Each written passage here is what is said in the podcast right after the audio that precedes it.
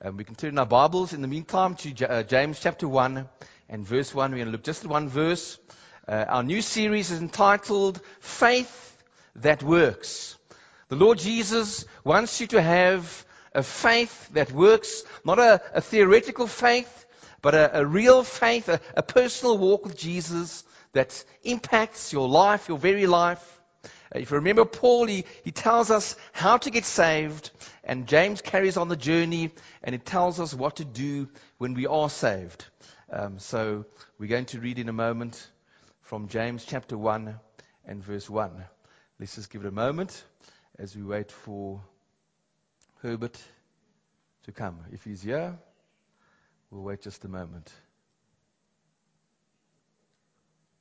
Okay. I think Eula can't find him, so let's, we'll just start. Uh, okay.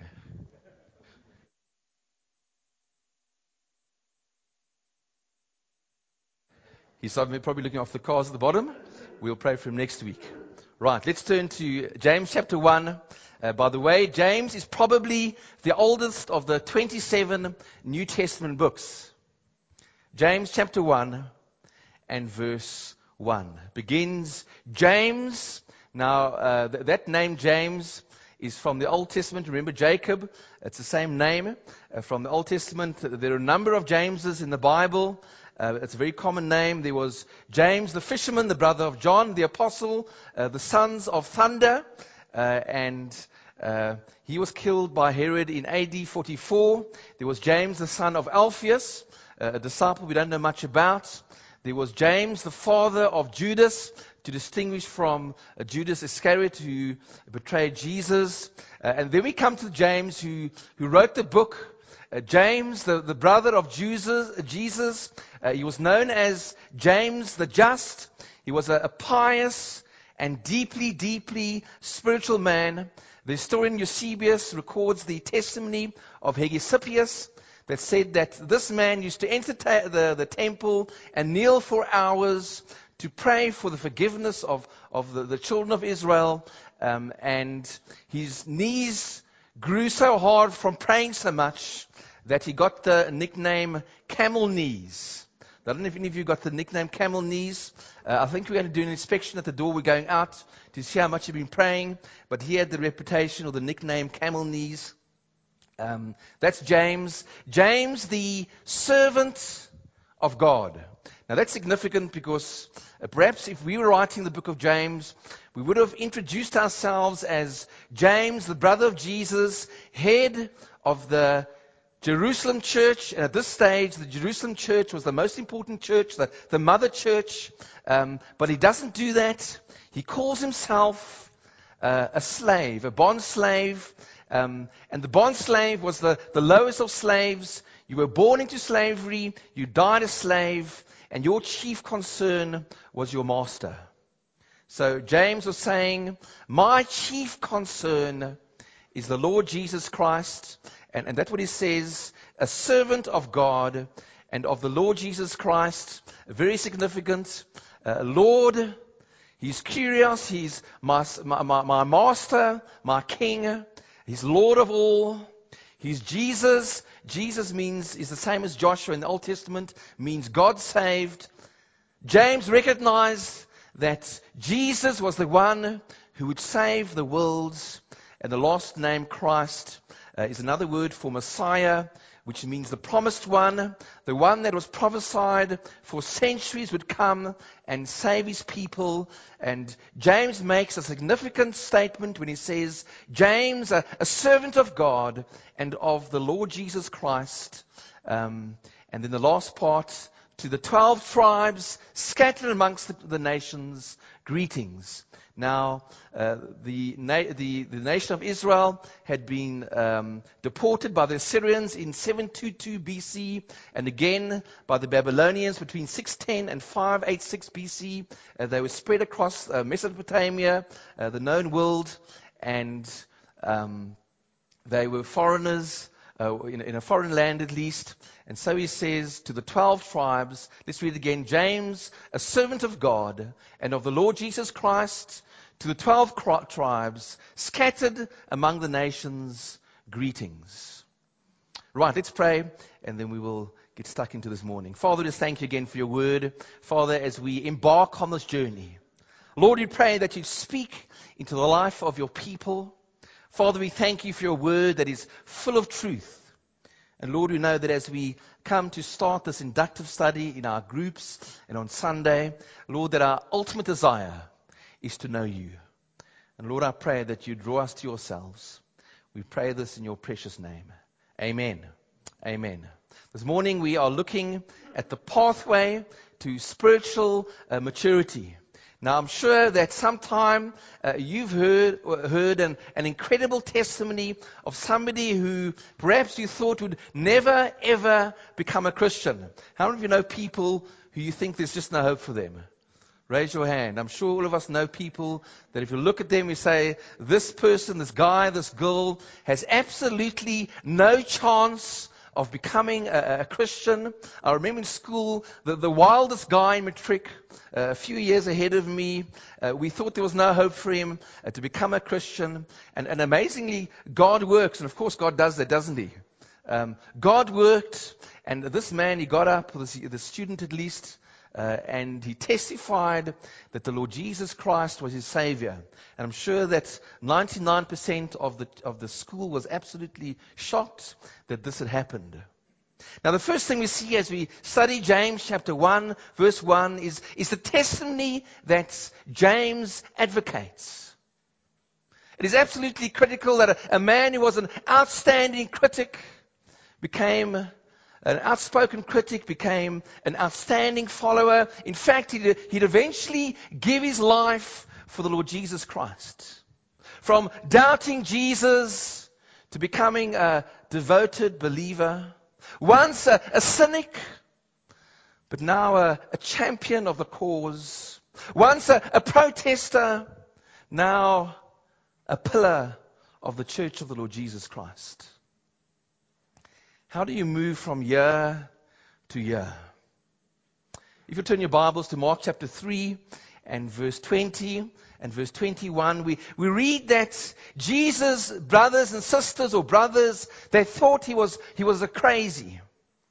I don't know if you've got a, a, brother or sister and they maybe do things you think are absolutely crazy, you think they, they're wacko. Well, that, that was the situation in Mark chapter 3 and verse 20 and, and 21. It says there, then Jesus entered a house and again a crowd gathered so that he and his disciples were not even able to eat. When his family, and that's his brothers, uh, uh, uh, when his family heard about this, they went to take charge of him, for they said, what are the words? He's out of his mind. His brothers, I don't know if he had sisters, uh, thought he was crazy. And then if you just page on to uh, John chapter 7 and verse 5, we, we see this animosity in this family. Um, they even want to send Jesus into harm's way. And they tell him, if you read a few verses earlier, you won't read the whole passage, to, to go back to Judea to make himself known. Judea was the place where they wanted to take Jesus' life. And uh, John 7 verse 4 says, they say to him, show yourself to the world. John, verse 5, John records, For even his own brothers did not believe in him. And so they were saying to Jesus, tongue in cheek, why don't you go and show yourself to the, to the world?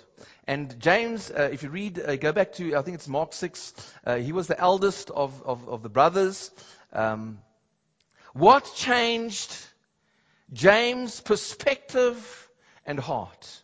And friends, what, what change, changes a, a man or woman's perspective and understanding about Jesus? Well, turn with me uh, to uh, the answers in 1 Corinthians 15, verse 7. If you just page on the New Testament past Romans, uh, you get to 1 Corinthians, and we'll just read from verse uh, chapter 15 and verse uh, 3 for perspective. 1 Corinthians 15 and verse 3. Paul speaking to the church at Corinth. For what I received, I passed on to you as of first importance that Christ died for our sins according to the scriptures, that he was buried and he was raised on the third day according to the scriptures, and that he appeared to Cephas and then to the twelve. After that, he appeared to more than 500 of the brothers and sisters at the same time, most of whom are still living, though some have fallen asleep. Verse 7 Then he appeared to James. James met the, the crucified and risen Jesus face to face. And friends, as we reflect on that, has, have you met Jesus, if I can use the term idiomatically, face to face? Have you encountered Jesus? James put it like this in chapter 1, verse 18. He chose to give us birth. In other words, we become born again through the word of truth. The person of Jesus and the word of God Remember uh, uh, Jesus speaking to Nicodemus at night in, in John chapter 3, verses 3 and 7. And he says to Nicodemus, what does he say? You must be born again. Friends, I want to ask you this morning as we reflect on James's life. Have you encountered Jesus? Have you met Jesus, the point of being born again, of being changed?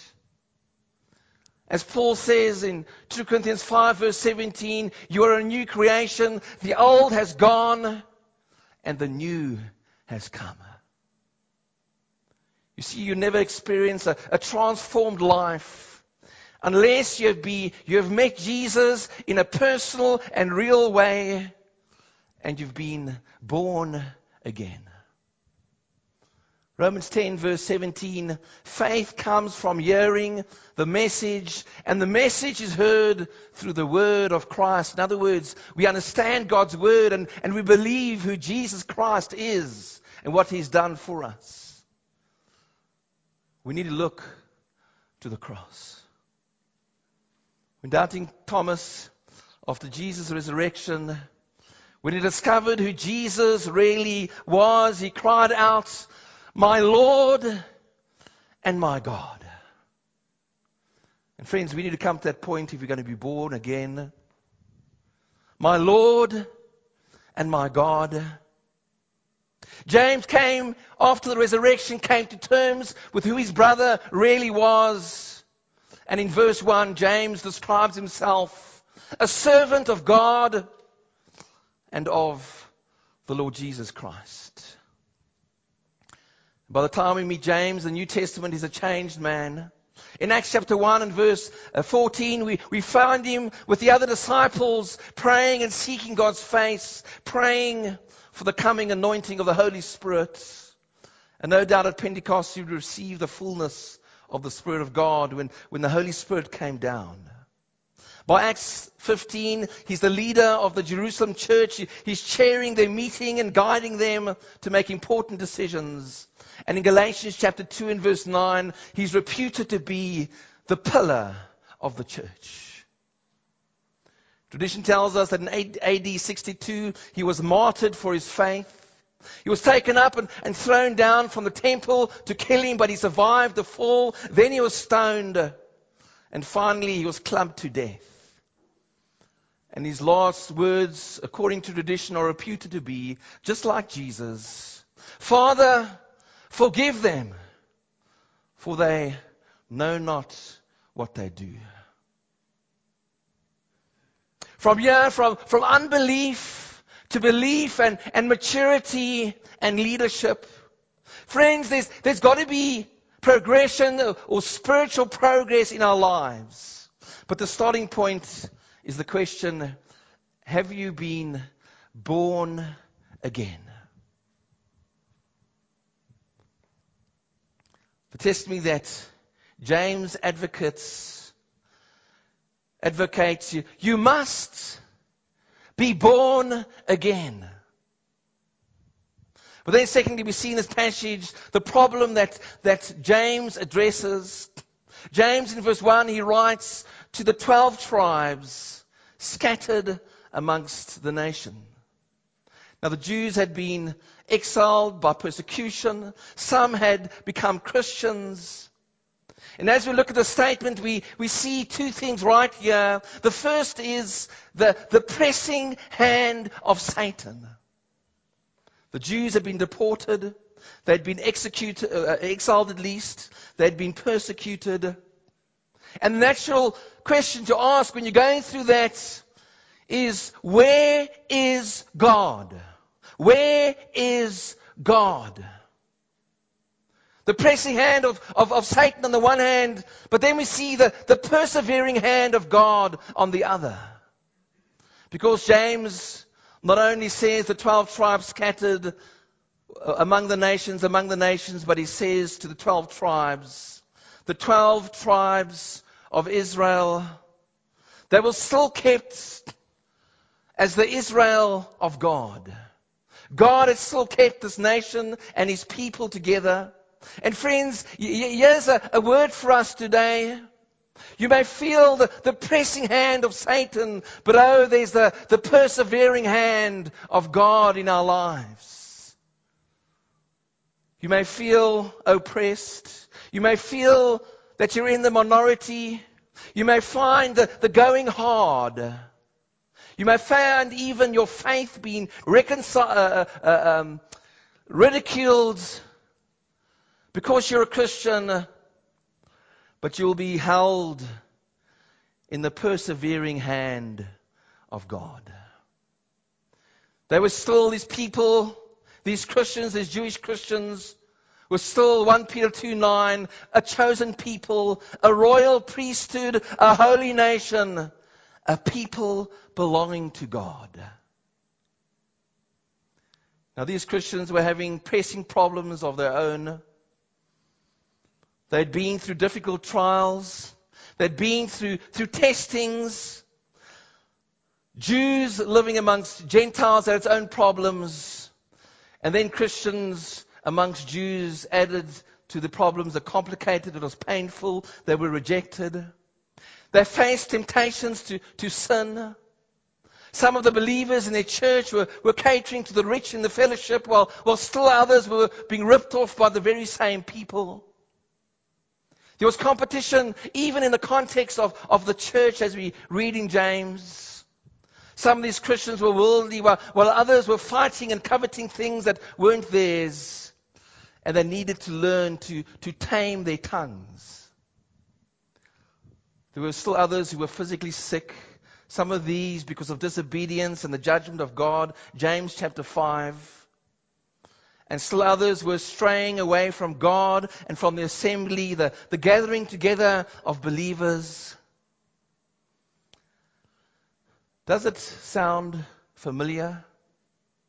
Trials, temptations, financial challenges, broken relationships, sickness, and, and those who'd fallen away, or, or those who felt it was too much hassle to, to come to church and had a, a, a mile long of excuses.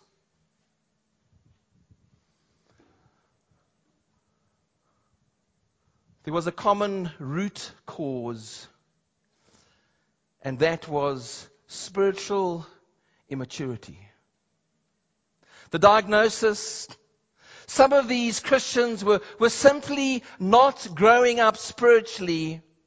And James, through this book, is saying, Christians, it's time to, to grow up in your spiritual walk with God. But needed to look to Jesus and the cross just as James had done.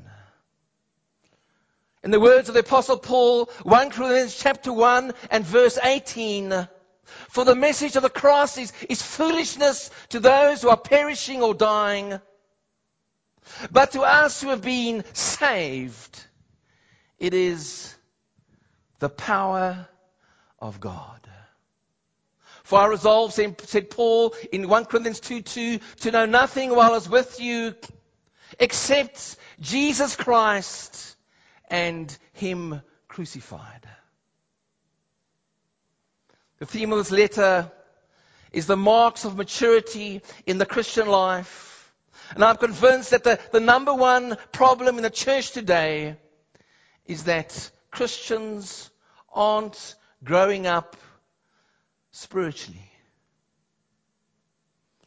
Interestingly, James uses the word perfect a number of times throughout the book. Three times in chapter 1, verse 2, 17, 25, chapter 2, uh, verses 22, and chapter 3, verse 2. Now, this doesn't mean that we, we're sinless or perfect, but mature and complete in our relationship with Jesus. We are balanced and are growing up. And so, James addresses spiritual problems in chapter 1, 1 to 4, impatience in difficulties. In chapter 2, verse 14 onward, he talks about uh, talking about, but not living the truth. Chapter 3, no control over our tongues. Chapter 4, fighting and coveting. Chapter 5, materialism and, aren't we all guilty of this? Prayerlessness. James gives us the five marks of a mature, growing Christian. And the question this morning is, is brother or sister in Christ, are you growing into maturity? The mature believer, chapter 1, is patient in testing. There'll be trials on the outside and temptations on the inside. But the maturing or the maturing Christian is patient in testing. In chapter 2, the mature Christian practices the truth. Faith and love and faith and works. He practices the truth. In chapter 3, we find the mature Christian has power over his tongue. And don't all of us battle with that? That we say things we shouldn't? In chapter 4, the mature Christian is a peacemaker, not a troublemaker. We're going to see three wars, three enemies, and three admonitions from James. And in chapter 5, he is prayerful in trouble. We're going to find economic troubles, physical troubles, national troubles, and yes, even church troubles. Turn with me to Hebrews chapter 5 and verse 11. As the writer, the author to the Hebrews, he spells out the need to, to grow into spiritual maturity. He reminds us it's so important that all of us make spiritual progress. Hebrews 5:11. We have much to say about this, but it is hard to make it clear to you because you no longer try to understand. In fact, though by this time you ought to be teachers, you need someone to teach you the elementary truths of God's Word all over again. You need milk, not solid food. Anyone who lives on milk, being still an infant, infant, is not acquainted with the teaching about righteousness. But solid food is for the mature who by constant use have trained themselves to distinguish good from evil. Verse 1 in the next chapter. Therefore, let us move beyond the elementary teachings about Christ and be taken forward to maturity, not laying again the foundation of repentance from acts that lead to death, and of faith in God, instructions about cleansing rites, the laying on of hands, the resurrection of the dead, and eternal judgment. And God permitting, we will do so. The question this morning is are you making spiritual progress? All of us, no matter how young or old in the faith we are, how young or, or immature or mature we are, each of us should be making spiritual progress in our, in our walk with the Lord. All of us need to be growing continually into spiritual maturity. Number one, the test me, James advocates, you need to be born again. Number two, the challenge he addresses is spiritual immaturity. And thirdly and lastly, the, the lifestyle that James advocates. In application, how can we grow towards spiritual maturity? The first question is this. Are you absolutely certain? Are you convinced that you are born again because, friends, that's the starting point. You don't go around and collect 200 Rand like you do in Monopoly until you are born again. Chapter 1, verse 18, James 1:18. He chose to give us birth through the word of truth. To Nicodemus, Jesus said, You must be born again. And people here at Waterkloof and online, my word to this morning is, You must be born again in Jesus Christ. Are you absolutely certain? Are you certain? Are you certain? Friends, are you certain that Jesus Christ is your living Savior and Lord? The second question this morning is Will you, as we journey through James, truly examine your life against the, the light of God's Word? You see, the, the, the, the Bible, and why we study the Bible is because it's a, it's a mirror. James chapter 1 verse 23 and 24. For if anyone hears the word, listen carefully, they, they hear the word, but does not carry it out, is like a man who looks at his face in the mirror, and after he squeezed the pimple, no, he doesn't say that. But after he looks at his face in the mirror, and after observing himself goes away, and immediately forgets what he looks like. Isn't that so true? We read the Word of God quickly in the morning or the evening because we need to do that. And then we walk away and forget exactly what we've read. As we get to know God through this uh, letter, as we get to know Him, we will get to know where we truly stand in relation to God. Will you truly examine your life against the light of God's Word, His perfect Word? Number three, will you obey God no matter what the cost? Chapter 1, verse 22. Be doers, it says. Not readers only, but, but be doers of the word, not hearers only. Otherwise, James says, you are deceiving yourself. Do you hear that? You might be reading the, the Bible every day. But if you're not doing what it's saying, God's Spirit says to us, you are fooling yourself and only yourself. And finally, will you face trials and, and temptations in the strength of the Lord? You see, when we get serious about spiritual growth, the enemy gets serious about trying us. Verse 3 and 4. Consider it pure joy, my brothers, when you encounter trials of many kinds, because you know that the testing of your faith develops perseverance, and perseverance to finish its work, so that you may be mature and complete, not lacking anything. Now, prelude to next week, we're going to be looking next week, in fact, next week and the following week, two parts the testing of your faith uh, for those who are studying, and I hope it's all of you, you've got two weeks to cover. Week number two in your manuals. We're going to be looking at the testing of your faith. It's a, it's a vital teaching. And so I'm going to spend two weeks on it, and you're going to discuss it for two weeks in your life groups. There was a man who knew he needed to grow in patience. How many of us are like that? I'm sure all of us, we all need to grow in, in patience. And so he, he seriously and sincerely prayed about this issue of, of not having patience like most of us. And the next day he went to the station on, on his way to work. And guess what? He, he missed the train. And he paced up and down the, the, the station, the platform for 50 minutes complaining how he, the train had come early and it, had been late and so on.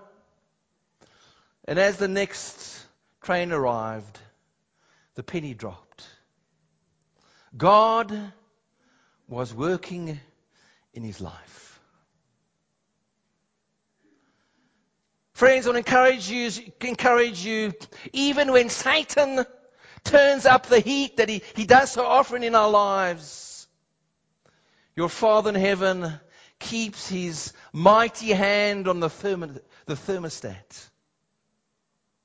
Don't give up. And when you're studying your, the, the, the James manual at home and you feel discouraged or you think you can't do it, don't give up. You see, God is calling us to examine our hearts. There are 12 questions from Warren Wiersbe that I picked up in my study and I want to share it with you. As, as God calls us to, to examine our hearts, they're going to be on the board. The first six. Am I becoming more and more patient in the trials of life? Do I play with temptation or resist it from the start? Do I find joy in obeying the Word of God? Or do I merely study it and learn it but don't apply it? Are there any prejudices that shackle me? For example, you, you show favor to certain groups. Number five, am I able to control my tongue? Probably not. Am I a peacemaker rather than a troublemaker? And do people come to me for spiritual wisdom? Next one, number seven. Am I a friend of God or the friend of the world? Do I make plans without considering the will of God? Number nine, am I selfish when it comes to money? Am I unfaithful in the paying of my bills? Number 10, do I naturally depend on prayer when I find myself in some kind of trouble? Number 11, am I the kind of person others seek for prayer support? And number 12, what is my attitude towards the wandering brother? Do I criticize and gossip? Or do I seek to restore him in love? All those questions come out of the five chapters of, of James. Not everyone who grows old grows up, spiritually speaking. You see, there's a, a difference between age and maturity. Mature Christians are, are happy Christians, useful Christians. Christians who encourage others, and Christians who, who build up their local church. Let us pray.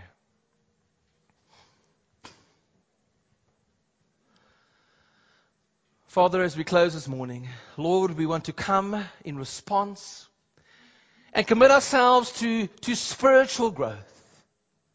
Lord, to, to journey together as a, a body of Christians who desire to know you more so that we may know ourselves more.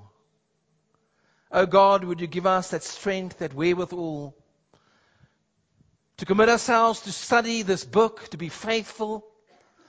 Lord, to desire to know more and more about you and about your word and ultimately about ourselves. Father, we come this morning and commit ourselves. Father, we invite you to take a look at, at our lives as we go through this word, this letter. And Father, we commit ourselves to change. As you bow this morning, won't you just pray and make that commitment this morning? As God desires by His Spirit to speak into your life, won't you make that commitment? And friends, if you've never come to the Lord Jesus Christ, now is the time to be born again.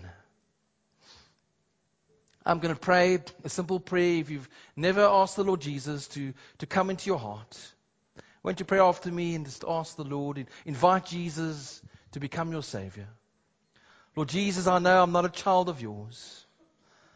Lord, I, I know I'm not a sinner. I am a sinner. Lord, I know I'm a sinner. But Lord Jesus, I thank you that I can come to you and ask you to forgive my sins and to make me a child of the living God. Father, won't you do that this morning? Lord Jesus, I invite you to be my Savior, the one who saves me from sin, and the one who is to be my Lord, my, my Master. Father, desire that I would be born again by your Spirit. I invite you today. I pray this in the name of Jesus. Amen.